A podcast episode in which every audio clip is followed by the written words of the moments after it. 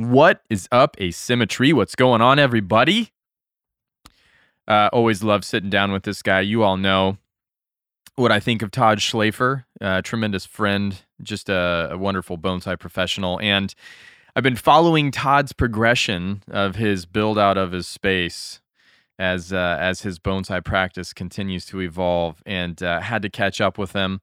We we we definitely had a low key conversation to about the midpoint of the podcast, and then boom, it ramped up, and and we went deep. Um, first part will be relaxing. Second part, you know, see what you think about it. But I think uh, quality subject matter as always, and uh, and I enjoy this guy and watching his rise in bonsai. Sit back, relax, and enjoy. Todd Schlafer, everybody. Hey, there he is. There I am. Oh man, that picture behind you is ridiculous. That's the what's her name? Edna. Edna. That's the most amazing thing I've ever seen. She guards the house. Jesus. If I broke into your house and I saw that painting, I would really think twice. Yeah. That's that's the whole reason she's there. That's amazing. That's amazing. Yeah. Dude, uh you are building your workshop. I am. Wow. I am. Am I all am I all dirty? Can you see all the dirt on my face? Yeah, you look like a man. I Look feel all, like a man. look all manly and gritty. You got fiberglass all over you from the insulation. I have fiberglass all over me. my hands are a little beat up from sawzalls and uh, yeah. Yeah. Being a man. uh, That's cool. pretty cool. Yeah. How long? Uh, yeah, how long you been? How long you been working on it? Because I've just seen your posts, but it looks like you're pretty far along already. I just started yesterday. Oh, no kidding. Yeah. So like I spent some time. I don't know. Like it's it's kind of funny because like I knew I knew this is something that needed to happen, right? Mhm. But it's and you know, and it's like just part of it is probably being home so much and then you really start seeing like things you could do different. And what happened is like in the fall as I was moving trees because I was cutting that big ash down, hmm and it's like i started cleaning up. And so then it's like things just kind of start leading you know one thing right after another. And then i was in the in the workshop and it's like okay this needs to come out. I need to finish the top you know so it's like the snowstorm or a snowball whatever it is. And um yeah so i don't know. It took me a while. Like i i kind of drew some plans out on what i wanted and then i had to like find called a couple people to come in you know, and it's like tell them get quotes and this and that, and then check their work and see, you know, because it's like I'm not going to do it myself hmm because I want it done well, you know, by someone that that's what their job is. So it's like, well, you might as well pay someone where that's what they do, and so. um yeah, so we kind of got everything finalized, but then I had to cut down the big ash first before I could start, you know. So it was like this, it's like a, this whole puzzle where it's like I got to cut the ash down, so I had to make these um like kind of because I couldn't move every like all the trees out from underneath the drip line of the ash. hmm So I had to bring build these structures to where why they were cutting that down if any of the branches like broke or fall fell off, the trees underneath were protected. So I had to build that first, get that ash out of the way, and then I was able to like, okay, now I can do now I can start the workshops. So yeah. Building the garden, man. Building Yeah, the garden. that's, That's great. That's great. exciting. That is Yeah. great. Yeah, I saw the ash coming down. It was a quiet celebration with remorse. It was.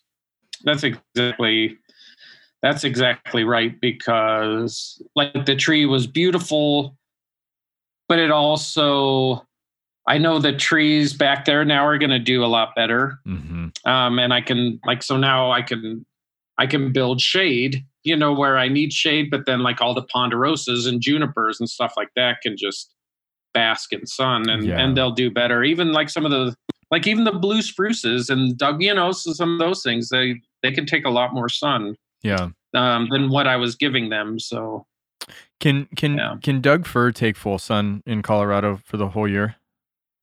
Well, um, we will find out. Um, my guess is they can't because my this year, like I'd said before, I'd moved my firs into more sun, hmm but they were also getting like early they were getting a little morning and then like maybe from two until sunset they were getting full sun Mm-hmm. Mm-hmm.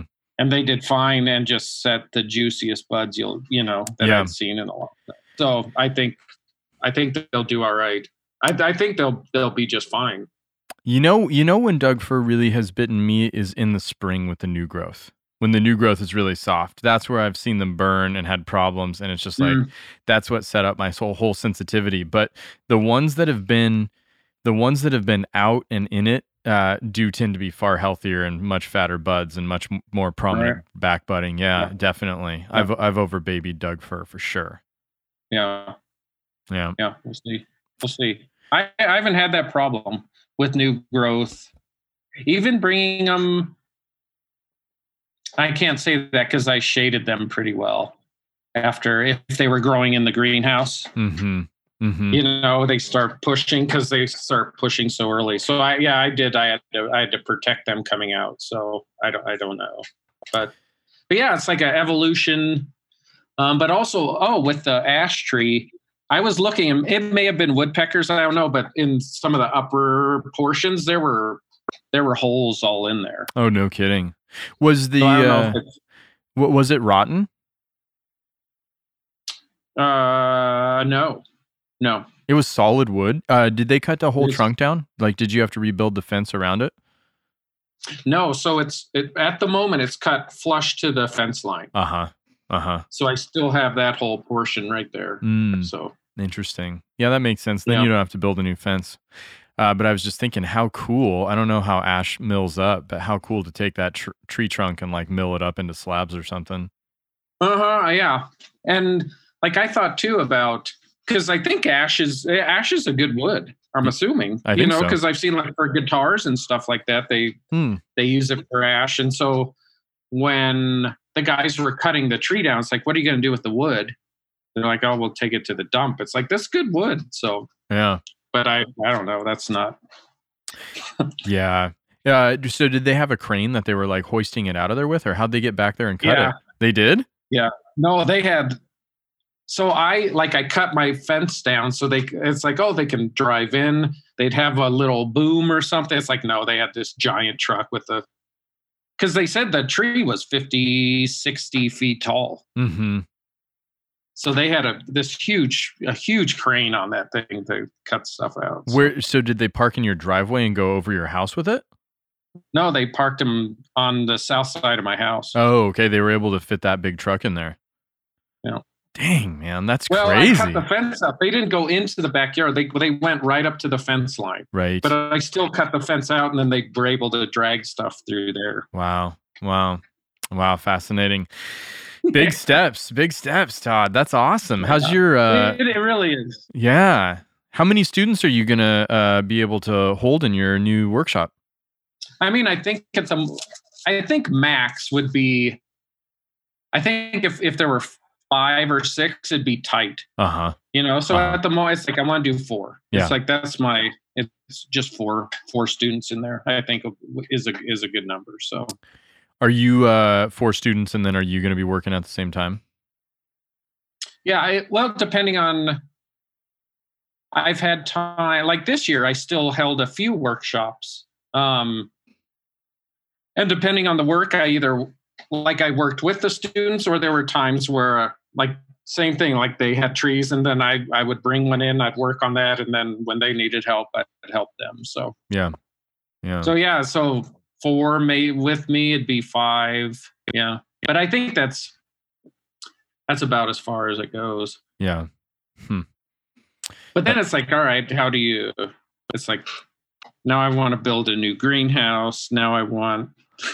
Yep. Yep. And and this it's like uh, I just I, I need more space for everything. So this is this is how this this is how it goes. Like, you know. like- understand? It's like, have you seen Brian's greenhouse? Oh man, I tell you what, you know that momentum, that momentum, and the excitement of building a garden is what built Mirai, and it's also like, uh, you know, once you have to maintain it. Like the nice thing about having a small, intimate garden is you can maintain it. really well. Right. When you go when you go Yeah. super super sized, all of a sudden it catches up with you and it's like, oh geez, what did I do to myself? Signed my soul to the devil, the bonsai Right. devil, yeah. But Did you get your greenhouse finished? you know, we're we're working on it. We just we just got the new generator for the greenhouse in case we because we typically lose power and they're calling for like a really uh cold January, February, March, like a La Nina year. I don't know what that means, but um so we just got the generator and once the generator and the electrical is done, then we can finish then we can finish out the Mhm. flooring and everything else. So yeah, we're working at it. Few pavers, No, I know. I saw like little stone. setting the stones and yeah. like the Mondays MRI. It's that's that's a that's a that's a really it's really that's a neat uh, neat little weekly little bit of I don't know tastiness that Yeah. you guys throw up. It's Yeah. it's fun. It's fun to watch that. You know, watch that. So Yeah, Josh. Josh is Josh has crushed it with that. He's he Yeah. walks around with a camera and just does whatever he wants, and it's great. That kind of that kind of freedom is pretty cool. Yeah. well, it's funny. Like so, so the first time it was um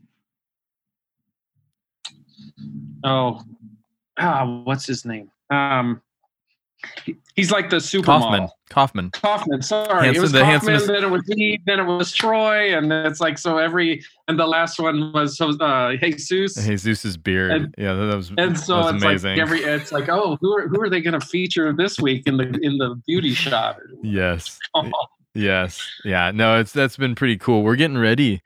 We're getting ready to kind of do like a major strategy session because we have quite a few irons in the fire at the moment. I was I was really uh-huh. I was thinking the end of the year that I would like, you know, kind of ride off into the sunset and have several weeks of free time and stuff. And it, it turns out it's not going to look like that. So of course not. dang it. Dang it, Todd. Yeah. I, I feel like every year I try to get closer to to to having like a, a normal normal normal person's time in life, but I don't think I signed Yeah, up for that. uh, Nor did you. yeah.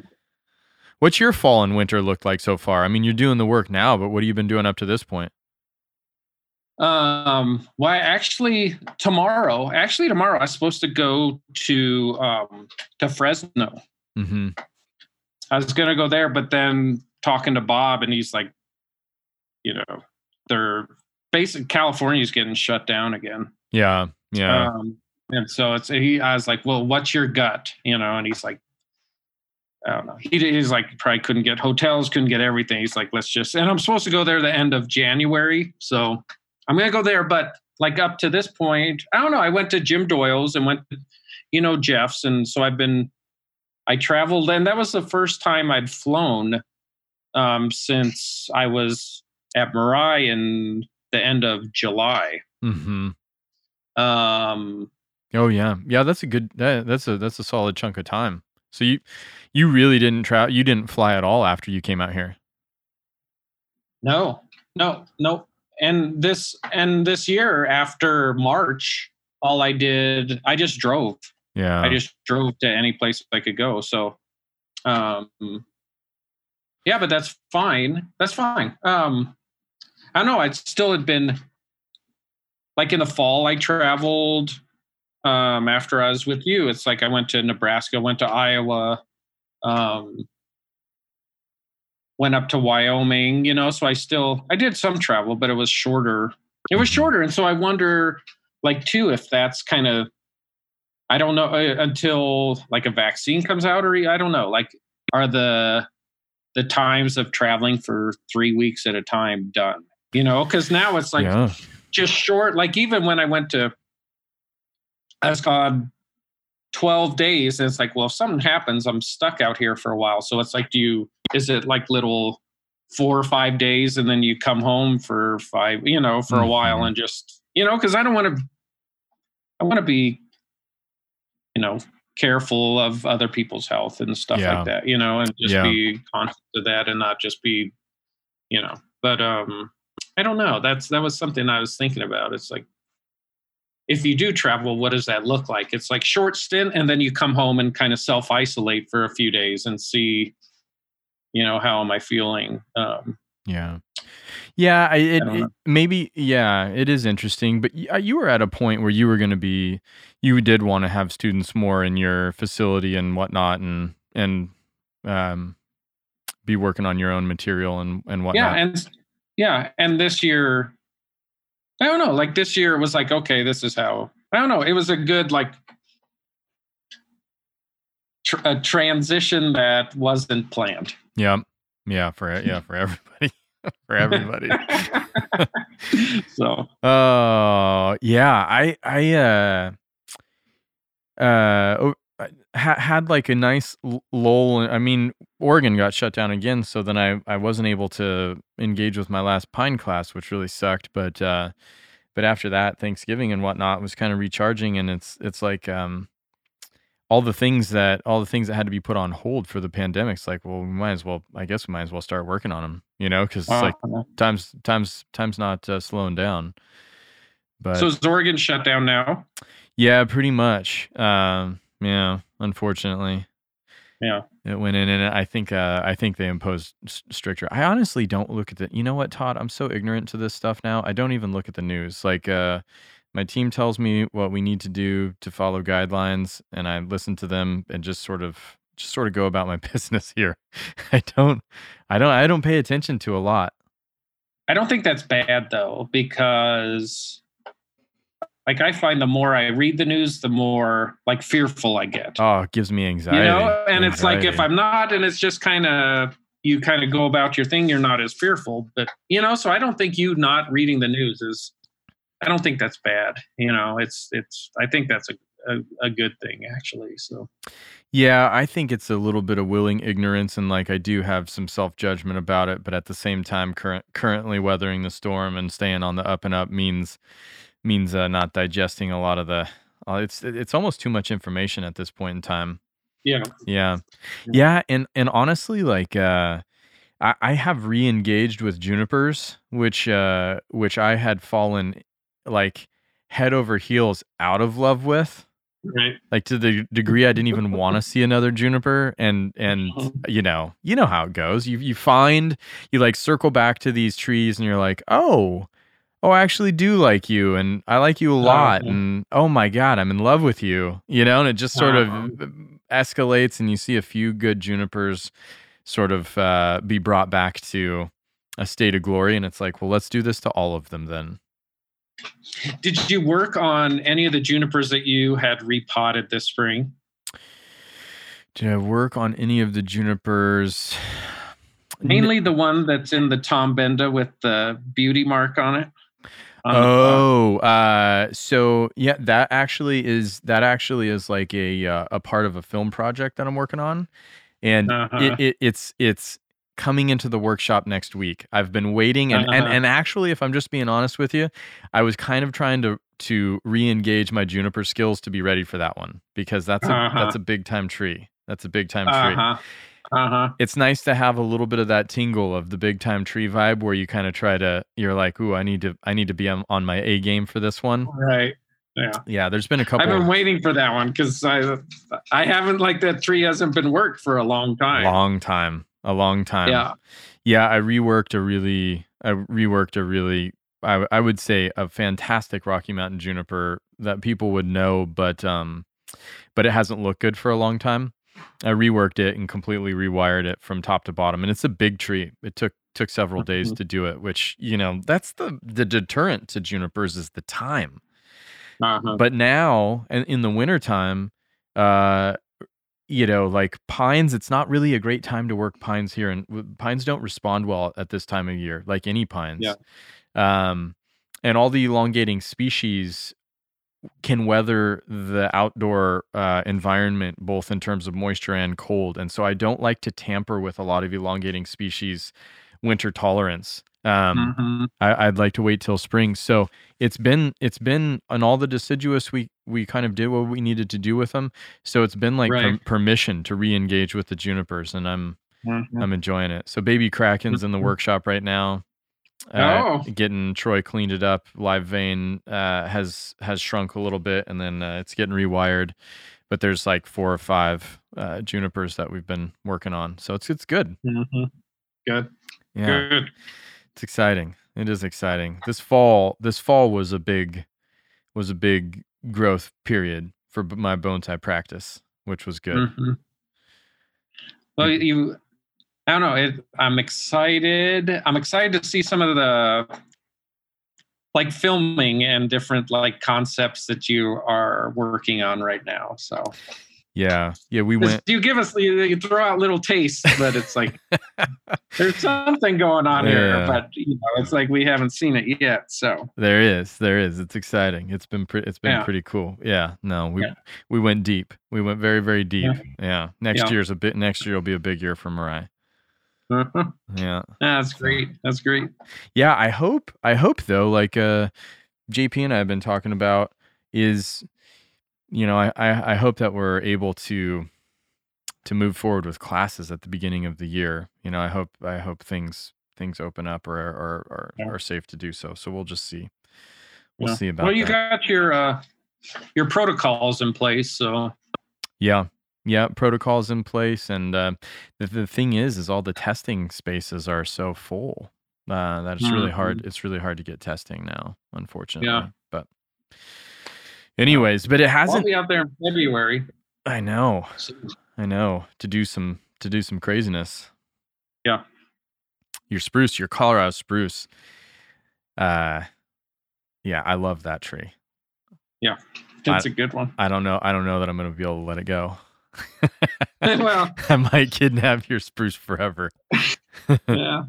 What are No, you that's a what are you working on? What's got what's got you motivated? Are you you're well you're kind of in the building you're kind of building facility phase. Probably not a lot of tree work I happening. am. I am, but I also like I also have some like junipers that I haven't worked in a couple years that I wanted to um I wanted to this fall and I didn't get to it. And so it's like well I they need to get worked on. Um but I also like my greenhouse is full. It's Mhm. full full.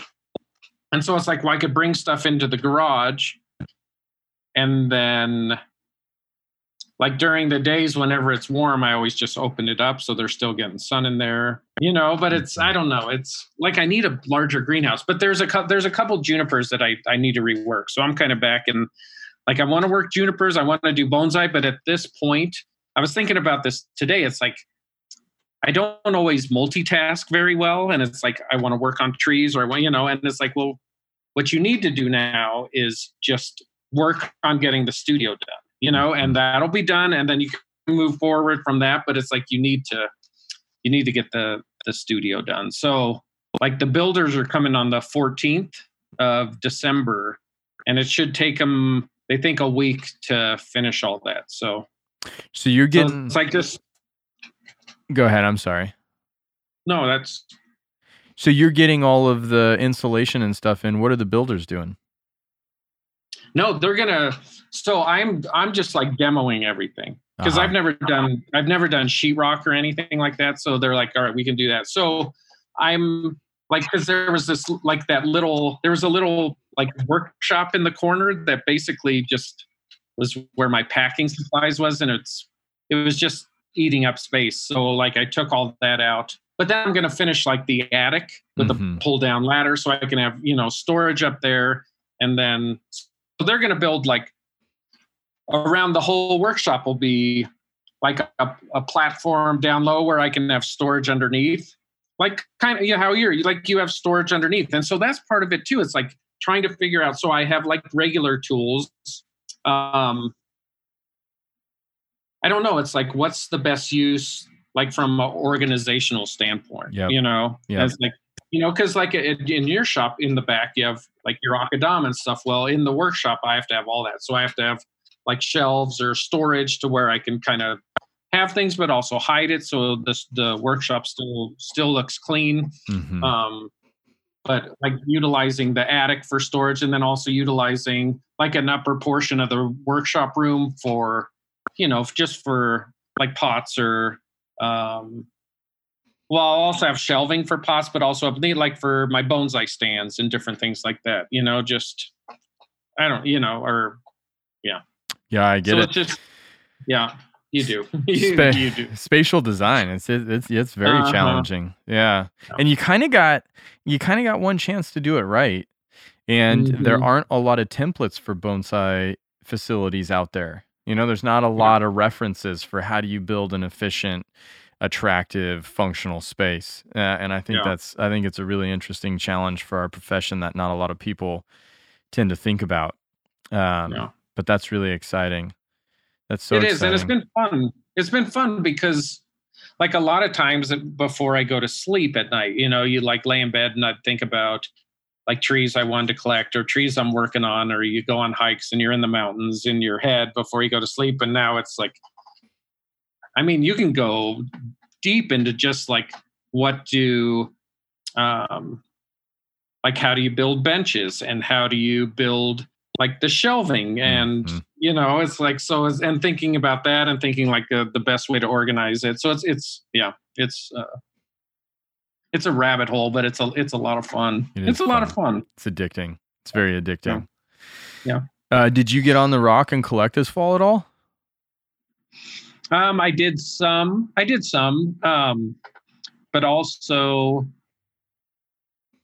i also like i found i found some trees i wanted to dig but i also knew i knew the ash was coming down. And so it's like i don't know i had to i had to hold off. So i i like this coming week it's going to be in the 60s so i'm going to go up go up to the mountains. Um i don't know how much i will dig like at this time of the year because all my heat beds are full but i'll still i'll still go there but yeah all my heat beds are full my greenhouse is full the heat beds in my greenhouse are full Wow. so I dug, I got some, I dug some good trees, and I found, I found some good trees that were, that were really nice. But I just, I decided I would hold off until probably spring, hmm just because of everything that's going on, and you know, not, I don't know, not wanting to move things more than two or three times, like I'm already kind of having to do, you know. Yeah. But I was gonna, I was gonna, I almost texted you because it's like Ryan will understand this because I have to move stuff from here to here mm-hmm. to get project A done, and then they have to go here to here to get project B done, and then the same things I have to move one more time to get project C done. Yes. So uh, yeah. Yeah, that was a nightmare. When we were when we were first building the photo studio that we're in now, I moved all of the stuff to build the workshop to the photo studio. And then I had to get the photo studio done to take the first pictures for, you know, the new website. So I moved all of the stuff up to the office. And then by the time it was time to install the carpet in the office, I had to take everything in the office and I had to move it down four flights of stairs to the basement. You know, it's like this the the most ridiculous, the most uh-huh. ridiculous things that you do to to to build these things, but it is what it is. Yeah. Yeah. Yeah, pretty fun, pretty exciting. Yeah, so uh, you haven't had much snow though, have you? we've had no, we've had 26, 27 inches already. Oh, so you have had snow. Yeah. Wow, are the ski areas open? Um, I thought I heard somewhere opening this weekend. Uh-huh. Okay. Yeah, so, the weekend after Thanksgiving. Yeah, well, you know, not bad. Um Mm-mm. They're saying we're going to get mollywopped by snow in January, which uh Yeah. which could be interesting. That's Uh-huh. yeah, that's not Is the- it supposed to be wet a wet year everywhere? uh Is I, this year supposed to be wet, or are you guys just getting? I think we get uh the brunt of it on La Nina years. I think it stays north and I think the south is hot and dry. Mm-hmm. Unfortunately. Yeah. Yeah, but I don't know. We'll see. I have no idea what all of this means. And I really honestly living in Oregon don't really know what wet means because every year feels like it's just so freaking wet. I, I don't Uh, really understand, you know, like people Yeah. are like, we're low on rainfall. And I'm like, are you serious? really? Yeah. I grew up in Colorado. Like, trust me, you're not hurting here for rain, but I Right, give maybe right. in in the grand scheme of things, they are. But uh, Have you ever had a winter as bad as that first winter you were there, where No. you got like three feet of snow or something like that? That no, well, we had we had t- three successive storms that dropped like a cumulative like six and a half feet of snow. uh huh. It was terrible over like three days, and the whole garden was submerged in snow. I was j- actually. It's funny that you asked me that because one of the Rocky Mountain junipers, like my best juniper at the time, uh, that I had styled, you know, not even knowing what was happening, just got crushed by that snow. And we're just getting ready to bring it in and style it nine years later. Oh, After- you know, it's like taking nine years for it to grow out. I'm happy it survived, but to think about that again, you know, I guess the new greenhouse maybe could uh could house enough of the trees, you know, and under the benches. I don't know. I don't even know what we would do with that kind of storm now, but it's it's Right. inevitable it's going to happen again. Sure. Yeah. Yeah. Yeah, the bonsai life, huh? hmm Uh, you know what I was going to ask you to do, and what I think we should do here in the near future is we should pick a book and we should look through the book and discuss the trees. And I thought bec- right. because you and I have both gone to the Ginkgo uh, Mhm. Center and spent time with Danny, it would be really interesting to look at the Ginkgo Award books and and sort of see the progression in response to yeah, yeah. I I I I miss going to Europe. I don't know. Are they having the trophy next year? Do you know? They're. I don't believe they are. I think it's going to be virtual. A so I think virtual demos are going to be virtual, and then I thought I read like Danny is going to talk about like some of the trees. He's going to do a big discussion on some of the trees that had been in the trophy in previous years. Ooh, interesting. I'm like, which I th- that could be really cool. But yeah, they're not. Yeah, it's gonna be it's gonna be a virtual show. Yeah. So Hmm. Yeah. Interesting. Yeah. Yeah, the nature of things all all things bonsai related um especially the club scene is going to be to see how that rebounds or how that shifts as a result of uh you know the dramatic change in terms of meetings and gatherings and in person. Th- there's an interesting thing about bonsai, though. The in person component of bonsai is, is so very necessary. It really Yeah. is so very necessary. I don't think that, that I don't think that that's going to be lost. Yeah, I don't. Yeah, I mean, I don't either. There's, I don't, and I guess like a really a perfect, a perfect example is like watching watching like Mirai live and then going to Mirai to study, you know, and see, you know, and it's it's like the. Yeah, it's it's like the Mirai Live is great. It's educational, but you have to. I I don't know. I remember like two, three years ago, three years ago, when I was working on this, like a big, the big Sierra that I worked on several years ago, and Mhm. it's like how like I had pads laid out and they look nice, but I just remember, like as you, you know, it's like with your fingers and just like fluff, fluffer, and and just like as you touch, and all of a sudden it comes to life. You know, Mhm. like this pad just came to life, and so it's like I don't know. You could see that. You could see that on you know over Mirai Live or over like a Zoom meeting demo, but it's like until you're actually there, excuse me, in person, um, you just you do, you you don't quite understand it the Yeah. same. Yeah. It doesn't. It's so I I mean I think the in person thing, and that's like too the thing with when I went to Nature's Way and I went to Jeff's, like they both I talked to them. It's like, well, what do you guys think? And then like a lot of people just wanted some sort of you know feeling of normality Yeah. and it's like so just like come out and let's do it and it's like we all wore a mask like i wore a mask for 12 days straight you know it's like we didn't we just everyone wore masks and that's how it was but like everyone kind of felt normal for for two days during you know the the workshops and so it's like Mhm. stuff like that you know it's doing bonsai over over zoom meetings is it's it's it's not it's just it's not the same the interaction the energy the you know it's good because you can get you can gain you can get knowledge and get you know it's like reading a, it's like reading an instruction manual but then you still have to put the put the bicycle together Yeah. you know yeah so it's you know I, I don't How was yeah uh, i don't i don't know that'll be that's going to be interesting Yeah, it is going to be interesting. How was uh but i don't sorry No, go ahead. But no, I was just going to say, but like when the vaccines come out, or if they, you know, I, who who knows what? I don't know. Like, how does that alter things? Yeah, Yeah. I don't know. I don't Yeah, know. I don't either. Uh, were you teaching workshops in Chicago and Pennsylvania? Yeah, there there were. I mean, it was private work, and then then a couple days of workshops. Uh huh. So Yeah, yeah. Nature's Way is a very special place. yeah, That's got some. That's It got a lot of time. There've been a lot of people that have been through there. Mm-hmm. Jim, Jim is definitely yeah. Jim's somebody. been doing it forty years. Oh man, he's dedicated his life to bonsai. You know, you Yeah. get, you don't get that kind of uh, patina on a place without Mm. without being dedicated. Uh, yeah, that's that's interesting. Pennsylvania in general is an interesting place. Every time I drive across the country, driving through Pennsylvania is by far and away the biggest chunk of the trip across the country in my mind mentally. That's a big Mhm. freaking state.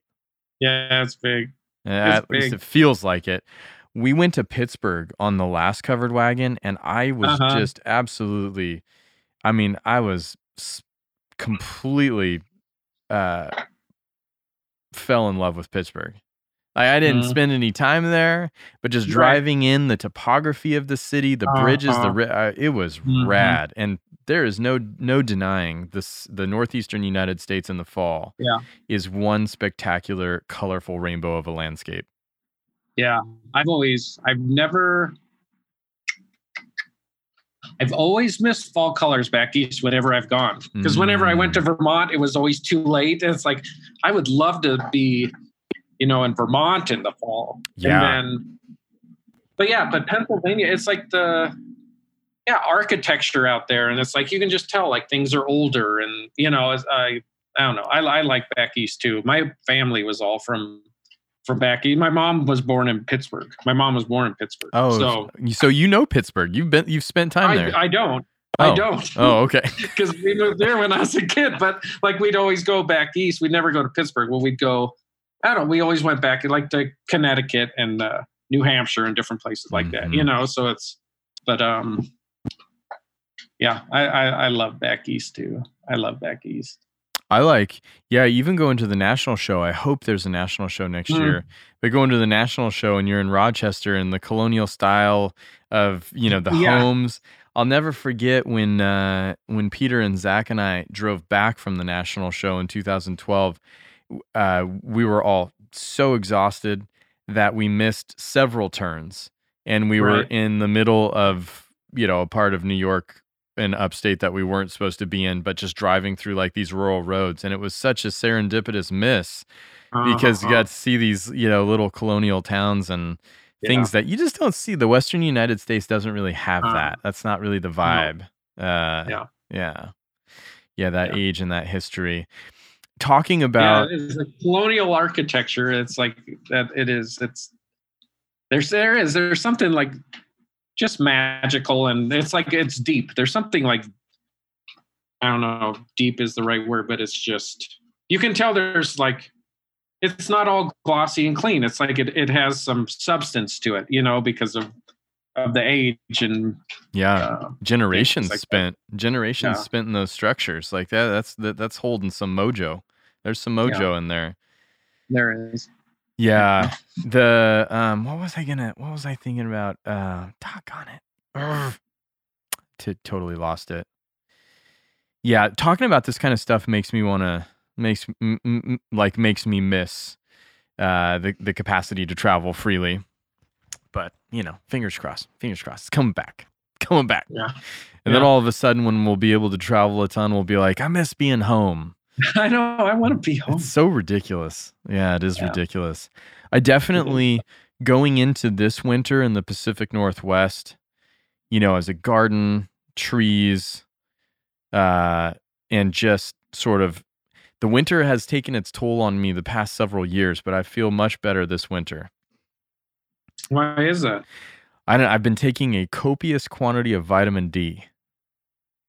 Really, Vitamin D. vitamin D, D? vitamin D. Oh, D. Yeah, vitamin D. I went I went like super overdrive on vitamin D. Huh. And and it's made a world of difference. Yeah. Really? Yeah, it turns out I didn't have very much vitamin D in my body. Yeah. Yeah. How, did you get tested or how did I you? I did. Yeah, I got a blood test and it was like dangerously low. Really? Yeah, it's like uh 17 17 something units per whatever and you're supposed to have like 60 to 80 and it's not that easy to get your vitamin D levels up. So how do you how do you do that? You just got to be consistently taking it and taking taking quite a bit in the Pacific Northwest because everybody's vitamin D deficient even if you are outside all day every day in the middle of the summer you're going to be Mhm. vitamin D deficient. Uh, Mhm. so so I've been taking a lot for a for a for a, about 6 months and it's made a massive difference. Yeah. Go figure. Is there any other reasons? Any other reasons you're in a better mind state? Yeah, I mean, I think things. I think things in general, yeah, are just going. They're going as they're going. Oh, good, Yeah, good. yeah. So, uh, so so when would you be having students on site then? And how would Uh, and how would people come study with Todd Schlafer? How does yeah, this no, happen? I put I put my uh, I put my schedule out on First Branch Bonsai, so it, it's out there, and then it has like the 2021 classes, so it has that, and then they can uh, just like email me. You can see which ones are full already and which ones are open, and Mhm. so then they can email me and and find out uh, through that that way. So and you'll be entering what year of your professional career in 2021? fifth.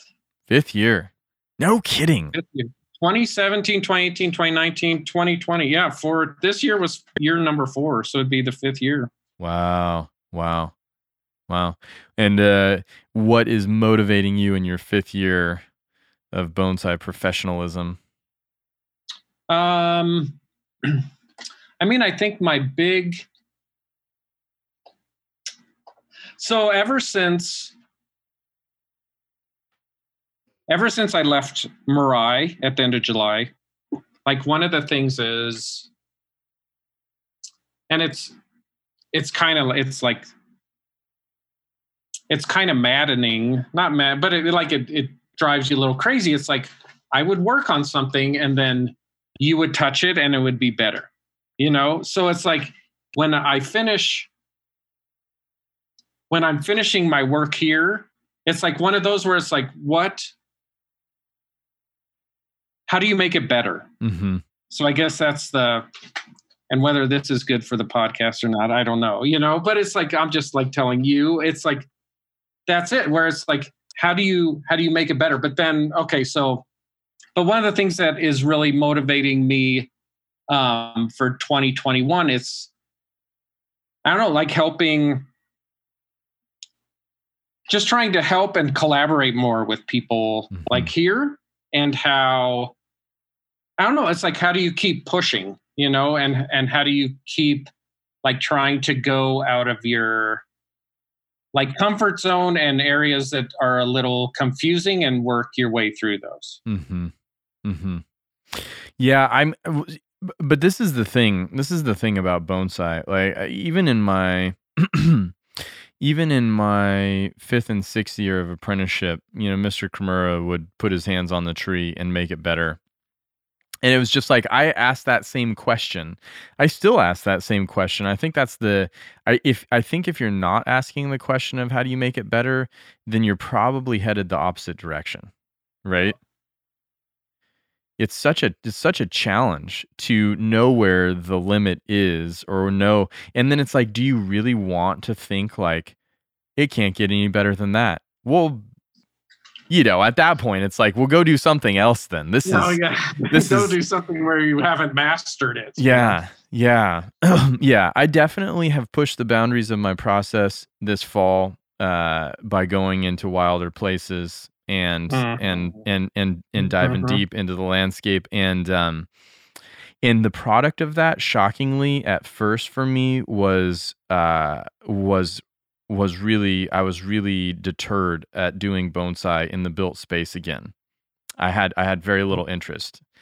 Uh and then over the course of just kind of letting it marinate and simmer, uh, I really did start finding it to be um, necessary, almost like as a training ground, to be engaging with the practice of bonsai in the built space and honing the tools and sharpening the techniques because to venture outside of the standard protocol of creating bonsai is to really push yourself uh, intuitively and and sort of uh, on a creative level where you can't really be wondering about technique. You know, like you can't really Mhm. you you don't have the space. It's not comfortable to be to be executing projects outside of a prepared environment, and all of those things weigh in on the quality of the work that you can do out there. So, I'm pretty highly motivated to go back to basics in 2021 Hmm. you know, to get the junipers wired again, to get my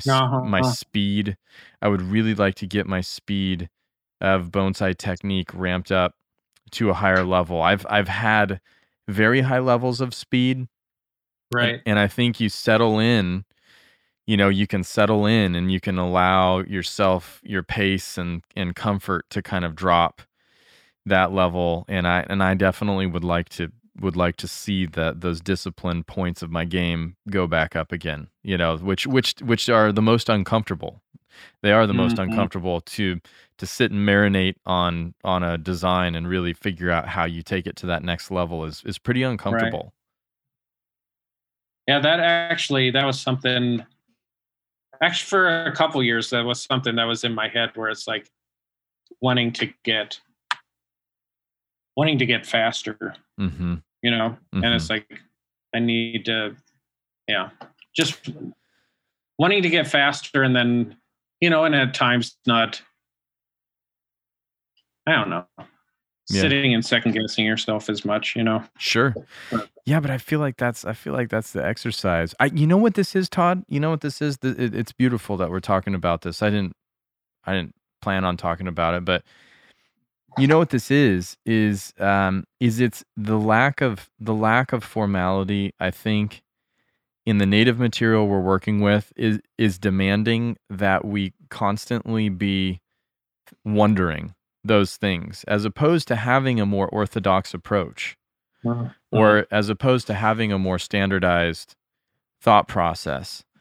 I really think the collected material it challenges us in significant ways and i'm not saying that that wasn't true in japan or anything else.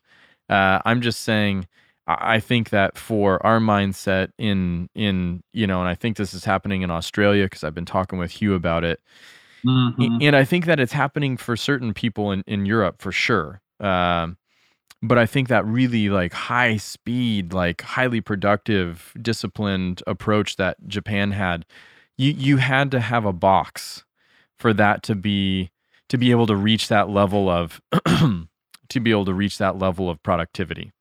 Uh-huh. Yeah. At least I'm finding that. So then it's like, okay, well, if you do start to settle into some design notions that you agree with and feel apply, you know, can you then hone those skills even sharper? Mhm. Yeah. Yeah, so it's like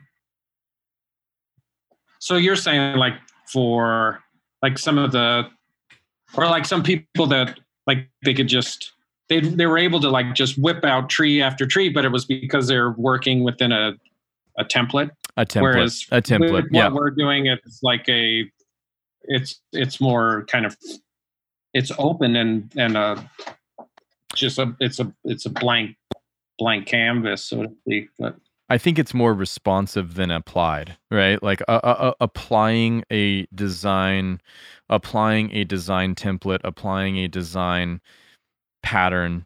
It ma- makes you look for the where the pattern can be executed. You see those points. You make decisions to to execute that pattern, and it makes everything very fast. But when you say, "Ooh, I'm going to steer away from the pattern," or "I'm going to engage with a different design ethos. I'm going to react to the opportunities as opposed to applying my design strategy. I'm going to react.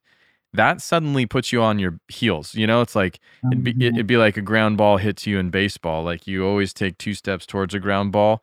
Uh, in the Right. outfield, in the outfield, your first step is always backwards on a uh, fly ball. backwards, yeah Yeah, right. So these are the fundamentals of of baseball at the very Yeah. beginning. Well, in bonsai, I think to apply a design strategy, you are on your toes. You're moving forward.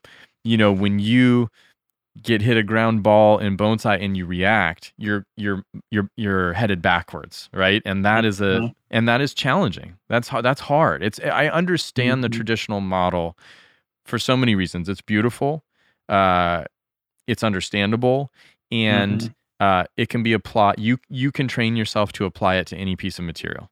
Any piece of Mhm. material can be can be turned into the traditional model. But I think, uh, but I think that that there are other opportunities.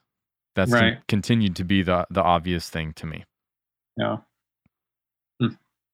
Yeah. Yeah, I'm excited. I'm really looking forward to the repotting season next year. I think it's going to Mhm. be, yeah, there's a lot of, with all the soil science work that we did this year, there's Mm. a there's a lot of tweaks. There's a lot of trees that I think in the first two or three years of Mirai were designed and we can do we can do better. Uh, but it really has been meant re-engaging with with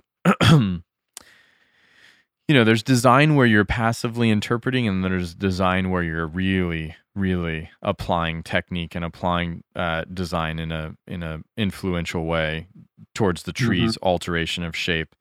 Yeah. Mhm. So, yeah, I think I might. Uh, I think I might do some garden building this winter as well. Yeah. What are you going to add on to? Or are you just modifying some things that are there? Or is it, Yeah, there's some modification. Yeah, there's some maintenance, but the deciduous, the fenced-in deciduous Oh, area. right. Uh huh. because I because we had to stop. You know, we just everything everything stopped in in March, and uh, and I'm like, well, if I'm gonna have time and I feel motivated, hmm yeah, I could see an excavator out there doing some doing some Sure. dirt dirt work and some fences getting. I could I could get into that. Troy's Troy's You have it all. Keep going. What? Oh, Troy's generally game. You know, like he he really doesn't complain a whole lot. he's, he's pretty No. motivated. Do you have it all? Is it all designed? Yeah, yes. Uh, at least I think, you know, like what you think it looks like in your head when you start building it obviously can change and then better ideas or newer ideas come. Uh, I, I, I think the bones, I think the bones of the design are, are pretty reconciled. I think they're pretty Mhm. reconciled and I feel really good about them.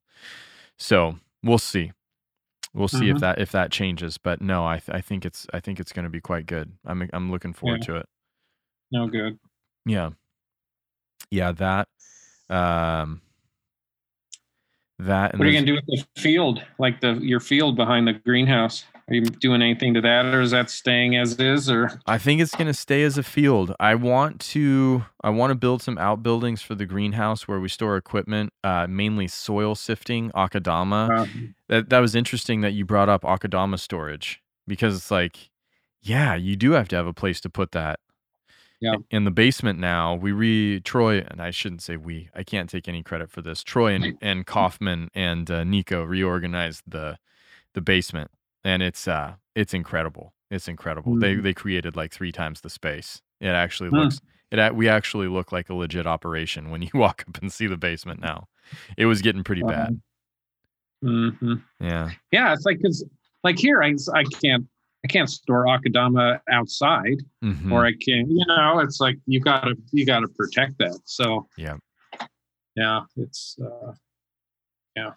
Uh, but then too it's like having a place like i need to get and i started bringing some in like even in the fall but started bringing in into the into the workshop and where it's going to go i don't know but i was bringing like pumice and lava in there Yep. because it's like it's going to be if you don't bring it in and get it to dry out then it's like when you sift it, it it'll be wet all winter you know if, mm-hmm. if you try to do it in january or something it's like you're in it's going to be frozen so it's like i had to start bringing soil for march into the into the workshop already and like moving that around just so i can dry it out so then come february or whenever i can january i can start sifting it you know so Yep. Yep.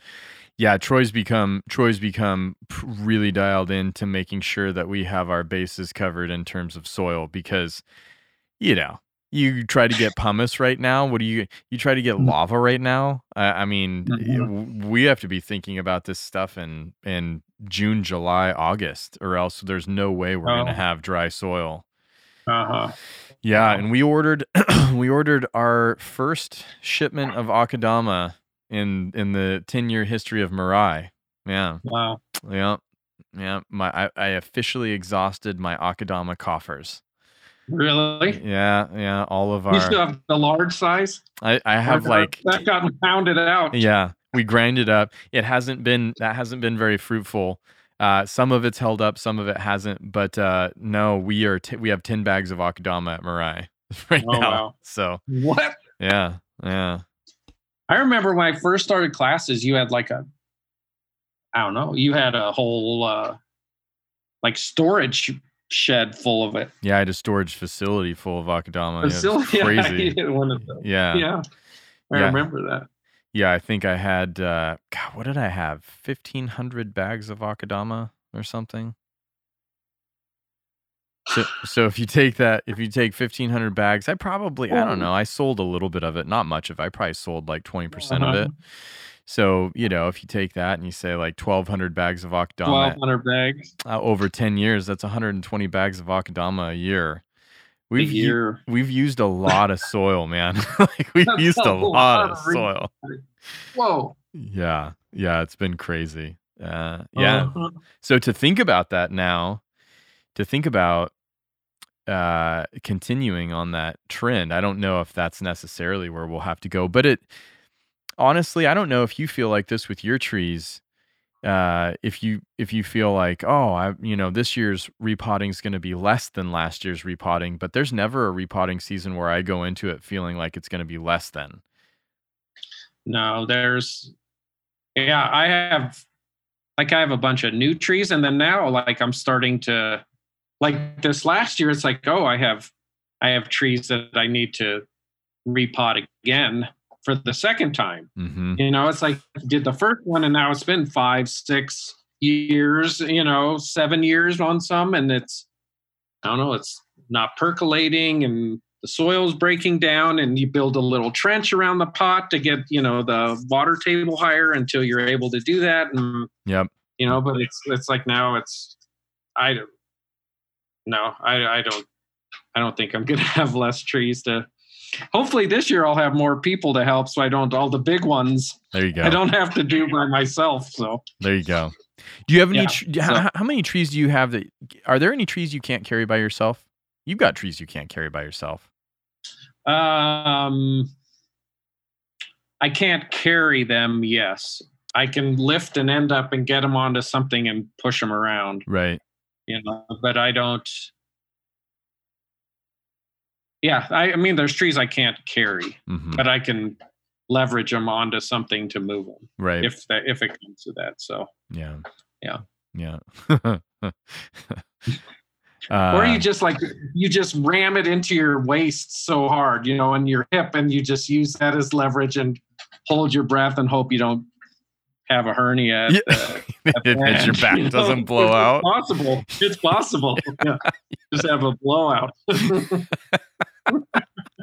yeah, yeah, and you use your hip bone as like a ledge, you know. So it's like hopefully Yeah. this doesn't. If this slips off, there's nothing that's gonna stop this tree from falling to the ground.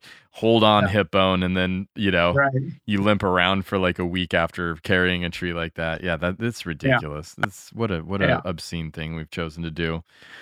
Yeah Yeah, I've got to I've got to build that deciduous area, or else the deer, Mm. the deer and the deciduous expansion that has Right. been happening at Mirai are are gonna meet uh, head on, and I'm afraid the trees aren't gonna win.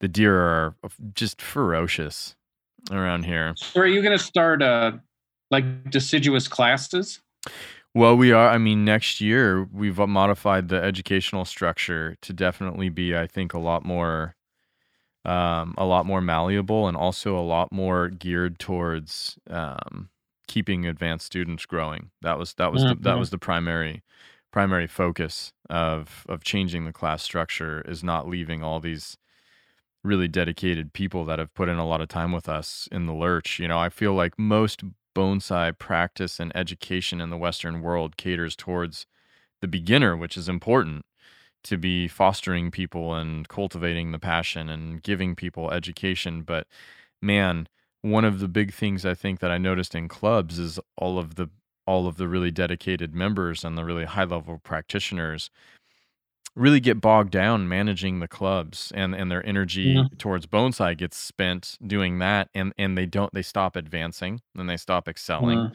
and that that those people are what dictate the, the quality or the level of the club because they're establishing Right. so it's like always trying to help that level Uh-huh. um, advance giving them a resource to advance has been a motivation while also you know fostering as much as we can um, you know the next level of bonsai individual because i think once you once you get in bonsai gets inside you that's that the, the work's been done so anyways So is that was that the main like reason to kind of rework your educational structure or that Was was that was the main reason COVID? What was because that was the it's, reason it's it's it's fairly different from from how it'd been in the past.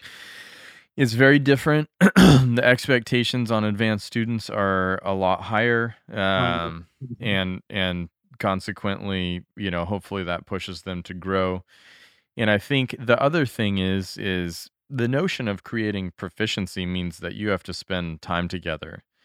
And the structure that I had for education had defined times, but it's like, well, I would like to take the limitation off of the students that want should should students choose to be here a lot i would like to take that limitation away and so so Mhm. students can be here a lot and i also think too you know there's a lot of trees that need work in this garden it's a big garden there's a Mhm. there's a lot here um leaning on advanced students to continue perpetuating the quality of the trees here i think is that's something that it pulls on the japanese model a little bit but honestly like the the format for me came from the notion of how uh 10th planet taught jujitsu because i just I, I felt like um they really there was no there was no discriminatory uh notion of level. Like a you know as a white belt you might be rolling with a a, a blue brown purple or black belt. I mean, this, and, Huh. and that was totally acceptable. And a Uh-huh. black belt didn't think less of rolling with a white belt. And in fact if you're a white belt you would rather roll with a black belt because they're more in control of their body because you can really hurt somebody you know? And so it just made a lot of sense. Uh-uh. just made a lot of sense. And i think teaching is what i think teaching is what reinforces concepts. I mean you, your your level skyrocketed when you started teaching you know so it's like for advanced students to to intermix the education and have advanced students Mhm. yeah uh, even though even though i'm sure there's mixed feelings about it i think in the end it'll it, it'll be quite valuable Uh-huh. No, I I think it's I I don't know, it's it's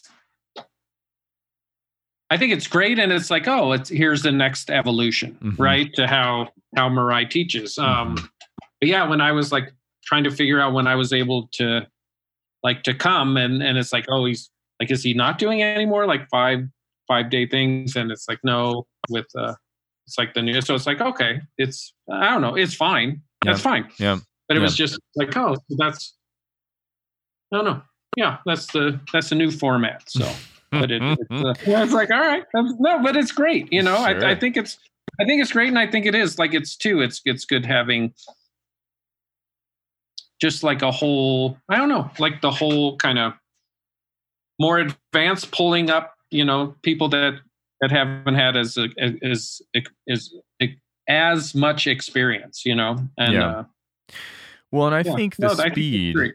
I think the speed notion for advanced students, if you have three days, you're gonna have to you're gonna have to be you're gonna have to be dialed in from day one. You have to be dialed in. And one of the things that I didn't like about the longer class format is the first day was always a lull. It was a it was a little bit. It just wasn't quite there. And so Yeah. challenging myself. It's like oh we have four more There's exactly four more days it's like we can't blow everything on the first day exactly or i mean maybe it's not quite like that but i, I know what you're saying it's like first day you're kind of warming up second third day fourth day you know it's like you're really in there but with three days it's like you got three days and they're going to go by so quickly you better be on fire from the beginning you know and you have three days and you'll already have you'll already have had lectures Mm. you'll already have had q and a's you'll have a, a, a, Yeah. a curriculum that you're expected to have not only digested but also have Yeah.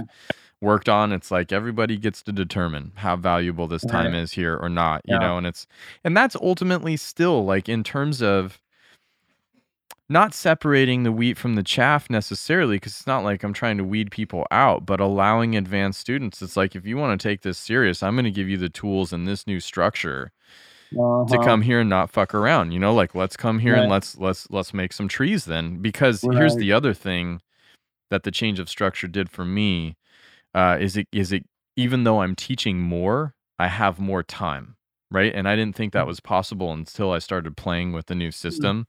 And then it's like, oh, Mhm. this is going to be good because in between classes, I have a, a chunk of time. There's no back to back to back classes in my life anymore, which is a lot more sustainable for me. Yeah. Yeah. No, that's that's right. Yeah.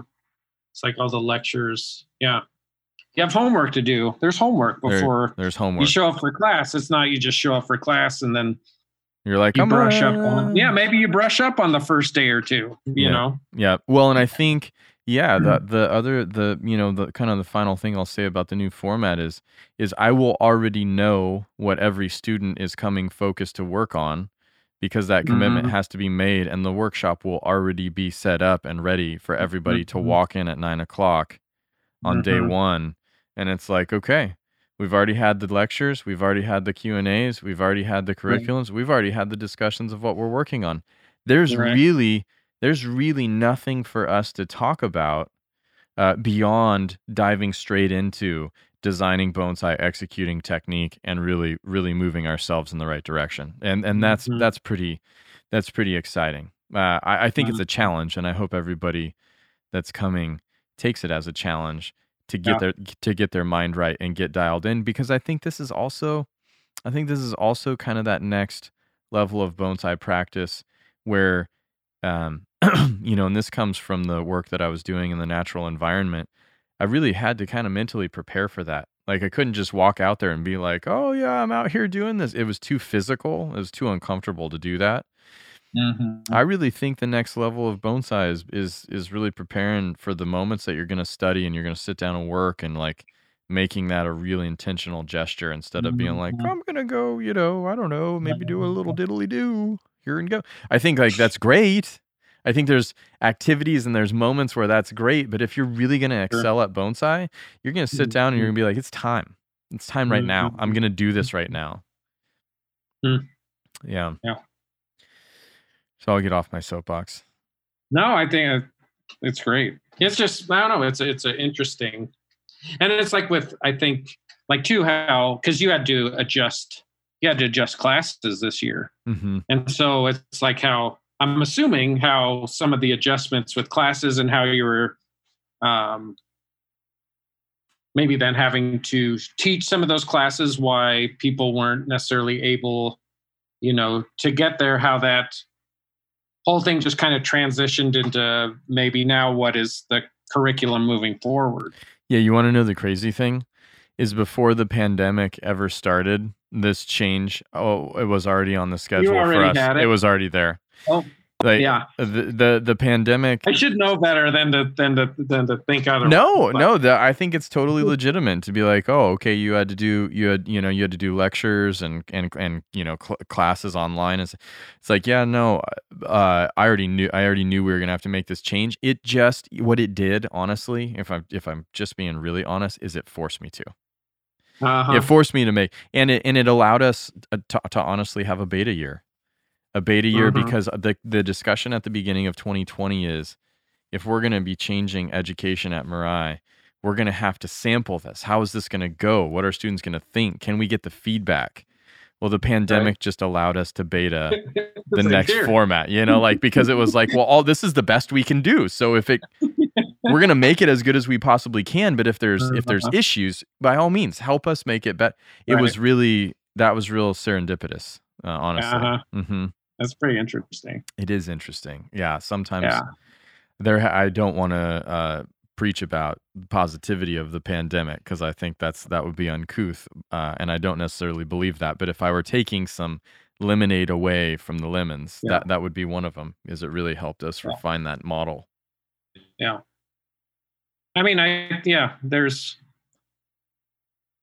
it's all like how do you you know i don't know it's like how do you look at it because you know i don't there there's some you know some horrible things that have happened from the pandemic but like same thing with me and and with doing with doing bonsai it's like well this I kept saying like same thing. It's like I need to cut back. I need to cut back. This year was not 2020 was not the year I was cutting back. Mm-hmm. You know, because it was like looking at my schedule, and there were times where like six weeks I was gone. Mhm. Six weeks I was gone, and then all of a sudden COVID. It's like oh, okay. So it forced me. It forced me to make a shift. It forced me the same thing to.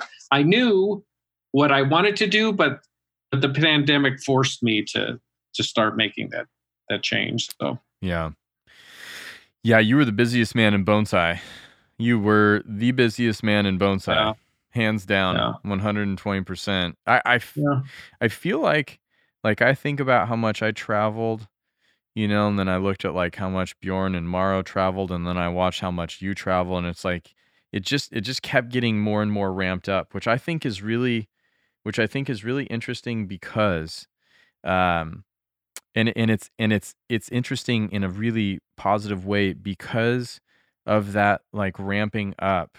You know the number of people that have a desire to do bonsai at the level to put in that kind of time on the road and that kind of work and that kind of uh, of effort th- there there has developed a little bit of like a threshold. It's not an elitist thing either. It's just a sh- simple determination and, and willingness Mhm. and want to do bonsai at a professional level. Th- that has become the that has become kind of the the not the proving ground but that's where you earn your stripes and right. meet people and expose people to your process and get the experience of working on species across a, a, a very diverse climate range and you know like work out a lot of design and technical issue like it, it is it is the it is the growing field for bonsai professionals that and to see that to see how much you were traveling and the rate that you were improving you know was was it was really interesting to recognize oh to become a bonsai professional to a degree um you, you, you now do have to meet this level of desire to be doing it. And that that does i think coal a lot uh, a lot of people and raise the level of bonsai professionals that are successfully functioning as bonsai professionals uh, in the western world. That's awesome how much Mhm. because it's because again it's not a it's not a uh, elitist thing it's not a uh, it's not a discussion of like uh, who you know you know getting your working your way in it's just like Sure. do do, do you want to be a bonsai professional bad enough to grind uh, to the level that other bonsai professionals that are now functioning and capable of sustaining them of uh, as bo- themselves as bonsai professionals were willing to grind like do you do you want do you love it enough to put in that kind of work in in a lot of ways it's almost a self uh, selective process in the same way that the grueling grind of the Japanese apprenticeship was. You know, it's like for Mr. Kimura, it's like, are you willing to put up with this guy yelling at you and things kind of not being very fun and working your ass off for, you know, 18 hours a day, seven days a week? Or do you want to do bonsai that bad? And most people Mhm. said no, you know? And it's and and so it's be- it's a really beautiful uh um it's a really beautiful synonym if you will in terms of conceptually thinking about the Japanese apprenticeship model weeded people out through the rigor of the apprenticeship. The western professional model is weeding people out through the rigor of of the grind of what it Mm-hmm. takes to establish yourself as a professional. I think that's a good thing. I think that's a good thing Mhm. because it Yeah. because I do still believe, and I think you're the first one to really prove it. I mean, I I guess Mauro didn't uh, apprentice in Japan, but I, he he definitely cut his teeth in Europe and, and North America, and you're kind of the first non-European North American educated prof not the first, excuse me, I want to be respectful, not the first, but but you are a North American educated bonsai professional that that was you know willing and passionate and wanted to put in put in the work and and do that grind. It's, pretty Yeah. badass. Yeah, it's really badass.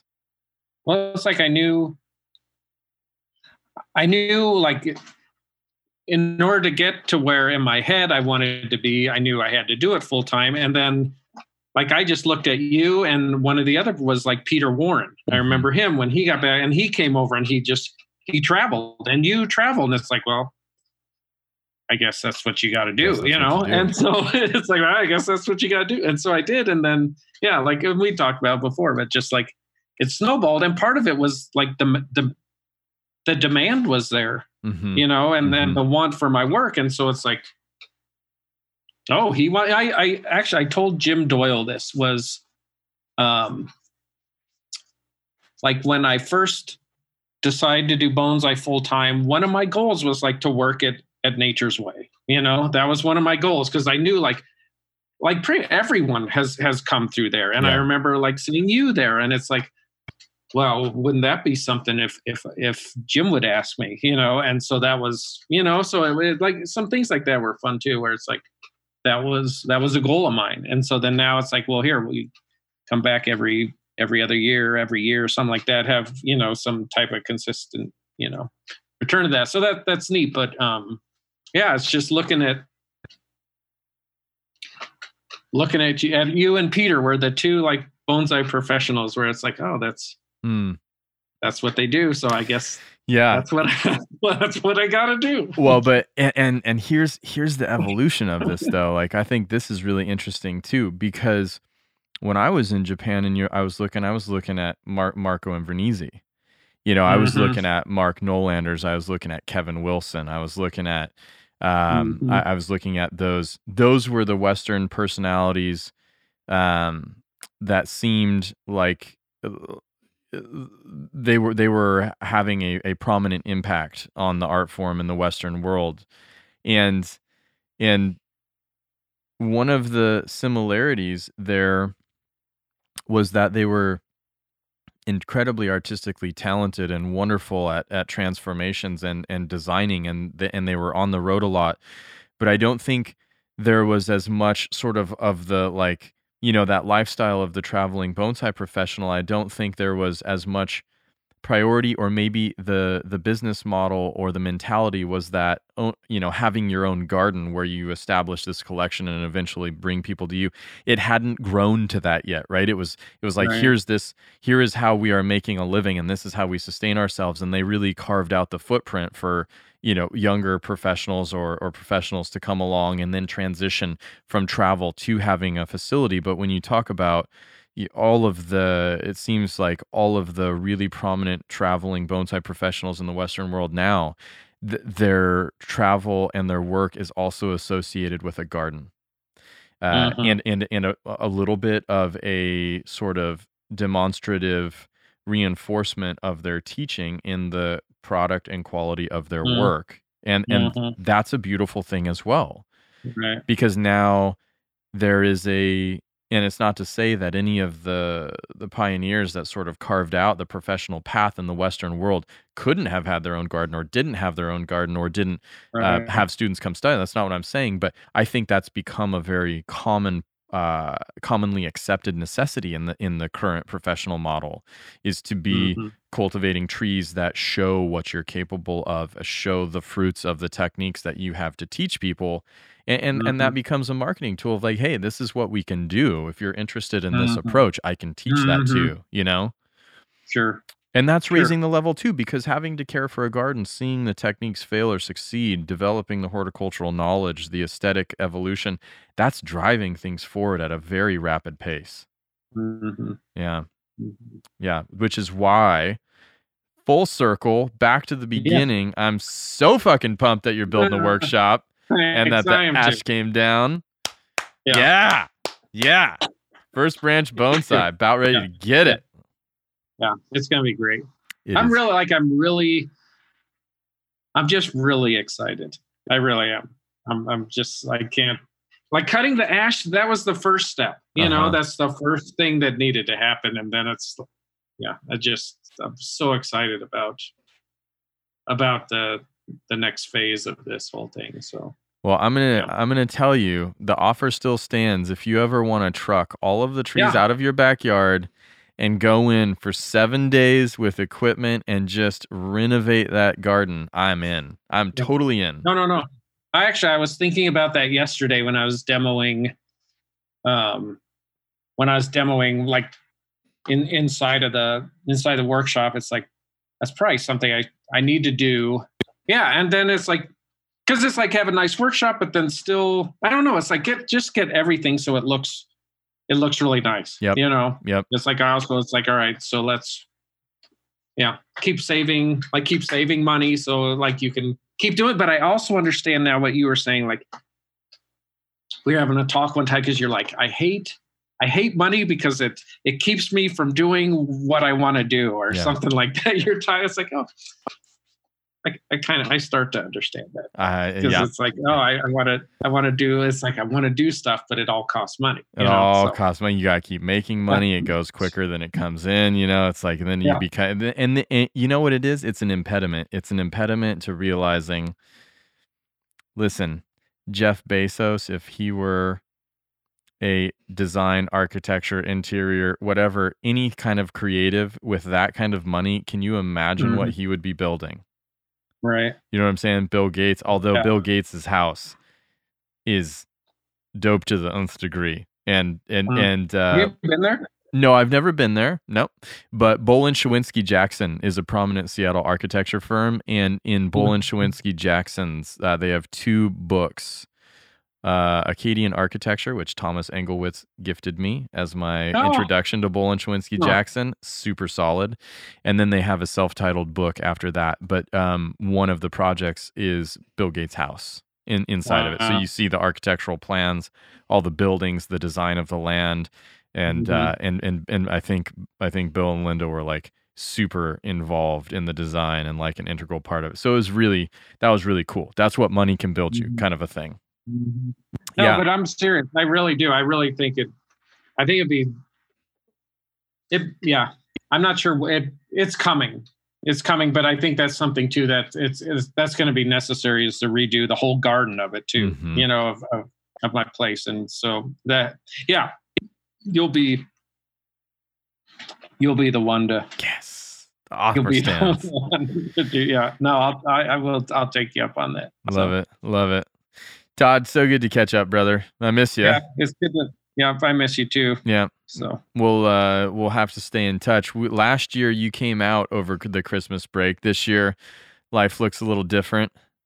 yeah. Did we celebrate New Year's together last year? I think we did. No, it was actually the year before. Oh, was it the year before? Yeah. sure Last that? year, I forget where you were, but you were somewhere because you posted a picture of like some juniper that you had flipped up that you were working on. on Oh, that's right. Yeah, last year was Legoland in California, the California covered wagon. And there it was. Yeah, yeah. Huh. My, how time flies. Yeah. Well, this year I have no idea where I'll be. Yeah, No idea. Somewhere good, hopefully. you will. Right on, brother. Well, good luck with the construction. Yep. Thank you. Let me know. Put out the bat signal when you're ready for some landscaping, and uh, Yep. and we'll catch you on the other side, man. Sounds good. I love you. Yeah, I love you too. Take care. See you later. Bye. Bye.